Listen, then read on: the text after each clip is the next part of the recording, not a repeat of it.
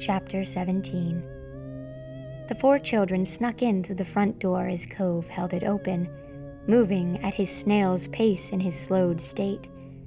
Poem went through first, leading the way with her ever-present song, then Tico skittered around the villain, then Silverbell, and finally, Louie crept into the small house in a way that showed it was the very last place on the planet Earth he wished to be.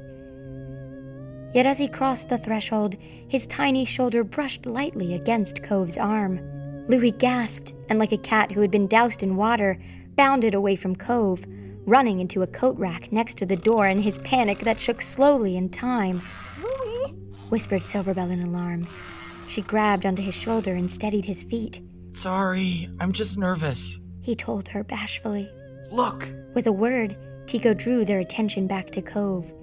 He was no longer walking through the threshold, but had stopped dead in his tracks to look at his arm. "He felt me!" Louie gasped in horror. Cove's eyes then raised to look at the shaking coat rack that was moving so blissfully back and forth, like the pendulum of a clock running far too slowly. "He heard you," Tico added, as they listened to the diluted sound of the wooden coat rack against the wooden floor. "Well, let's keep moving so he doesn't also see us," Silverbell urged them all as she led Louie away from the coat rack and door. Cove seemed to think moving on was a good idea as well, as they watched him shake off the strange little occurrence he had felt and walk further into the house. The house was quite average in all ways. Average furnishings, average wall paint, average architecture. It was tidy and organized, but horribly dusty, leaving the impression that the house had not been a home for some time. "Where should we look for the song, Louie?" Silverbell asked her friend, looking to him for any help in navigating this uncharted territory. "If he's going where I think he's going, we just need to follow him." Louie was looking away from Cove and out the window, as if thinking of running, but he tried nothing of the sort and simply stayed hand in hand with Silverbell Smith. "Understood," Silverbell nodded, asking no further questions. There was so much she feared to know. Cove was making a steady, even path for the wooden stairs, and the four little spectators steadily watched him sum it up until there was room for them to file in behind him. The second floor was much like the first, average and dusty. Yet there was one thing that set it apart from the floor below. The narrow second-floor hallway was lined with picture frames, all made of matching dark brown wood. Inside each frame was a picture, though the exact subjects were hard to make out, as the glass laid on top to protect and preserve them had all been cracked and fractured, leaving what looked like crystal spiderwebs spiraling out from the faces of the people who had been framed. "Well, this isn't unnerving in the slightest," Silverbell said sarcastically, as she gazed from frame to frame. Ahead of them, Cove was still making his eerie pace down the beige hall, walking to an average dark wooden door at its end. "What do you think happened here?" Tico wondered, gazing at the pictures on the opposite wall. "Harry Horton Cove happened here." Louie's voice was blank and burdened as he summited to the top step of the staircase. "Is this where—" The words of Silverbell's question were catching in her throat, growing only harder to say when Louie made eye contact with her. "Is this where he kept you?" Louie said nothing, but merely shifted his eyes to the door at the end of the hall. Harry Horton Cove reached for the knob. It moved slowly and steadily. The suspense built. It opened, but only wide enough so Cove's lithe figure could pass through. He entered the room. He left them behind. "You should follow him," Louie finally told her, answering Silverbell's question well enough. If the rest of the house could be described as relatively normal, the room at the end of the hall could therefore be described as relatively abnormal. It was cramped and clean and looked much lived in and much visited. There were things in the room that were not of much interest: a wooden desk, a rolling chair, a leather sofa. But there were also things in that room that were quite interesting indeed. "Oh my goodness," Silverbell gasped as the first one to pass through the door. "There are so many." Tico's eyes glittered with wonder as he walked in next. "Interesting to behold," Poem underscored them with her voice as she entered into the strange room as well. Louis entered last and without a word, the most unimpressed of the three children, as they stared onto a windowless room full of instruments. A trumpet, a trombone, a guitar and a lute, a triangle and a set of castanets, an accordion and a harp. Yes, the squat, tight little room held captive the wonders of the musical world. "You never told us, Louis," Silverbell said, looking around the room in awe, moving around Cove, who was making his way to his desk and chair. "That he had all these instruments."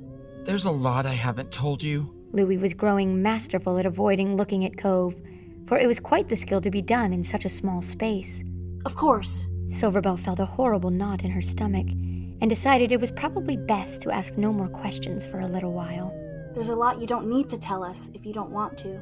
Suddenly, her eyes landed on two seemingly familiar instruments, leaning next to each other against the wall. "A cello?" thought Silverbell. "A bass?" She remembered them more than she remembered any of the other means of making music, but she didn't know why.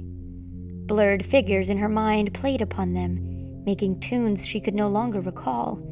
She had seen these instruments loved once. She had been loved once. "Where did he get all of them?" Tico wondered aloud, pulling Silverbell from her hazy thoughts. "He stole them," Louis stated with plain hatred. "I mean, he used to say he saved them, but a man like that doesn't get things like this without stealing them." Silverbell couldn't look at Louis as he spoke. He, of all people, knew about stolen things. "He can't play any of them, no matter how hard he tries," Louis told them in a heavy, hurting tone. "So he just hoards them." "Oh, I see." Tico lowered his head, now also avoiding eye contact with Louis. "There's even more in those trunks over there." Louis gestured limply to one of the corners of the room. "All instruments, all without music makers to play them." Tico moved toward the trunk, driven by curiosity, but Poem threw out her arm, blocking him. "Stop where you stand. He'll see what you move with your hand," Poem warned melodically. Tico held his hands up in surrender and took a step back from the trunks. Yet Silverbell wasn't looking at the instruments, or at Tico backing away from the instruments. No, now her eyes were drawn to Cove. "What's he doing?" Silverbell asked the room, as they all turned to watch him slowly descend into his desk chair, his eyes locked on a small, brown, flat parcel in front of him. "Sitting down to," Tico narrated, "open a package?" he guessed, as Cove's hands descended downward and unraveled the twine around it at an aggravating pace. The quartet watched with breaths held. If Cove had thought to turn around in that moment, he would have seen the sight of four intruders. But luckily for them, Cove was far too focused on his task to watch his back. He slowly unknotted the twine. He slowly removed the twine from the brown paper. And somehow, even more slowly than all those other tasks, he began to pull back the paper. "It's not a package," Silverbell realized, as they watched Cove pull back the first layer of paper, revealing beneath it more paper, aged and yellow, torn at the edges, riddled with the evidence of folds, and covered in dots and lines. "It's the song." Louis looked upon it with a face so blank it was impossible for anyone to guess how he felt, especially since the boy himself had not a clue how to feel. Afraid or angry, anxious or brave, it all seemed possible. "Well, great," Silverbell said with a shrug, thoroughly impressed with how easy this all was. "I'll just grab it and we can be on our way." "No, wait," Poem sang at her, but Silverbell was already reaching out for the paper. Now the thing about Silverbell Smith is she was rather terrible at following directions that weren't given by herself. Yes, Silverbell Smith considered herself the one and only true-born leader, and the only one who was always right for that matter. Though it should be noted that even good leaders are wrong sometimes, and the best leaders know when they are wrong and accept help gracefully. But Silverbell Smith was not known for her grace, so when she saw the piece of music sitting so perfectly within her reach on the desk in front of Harry Horton Cove, she grabbed it.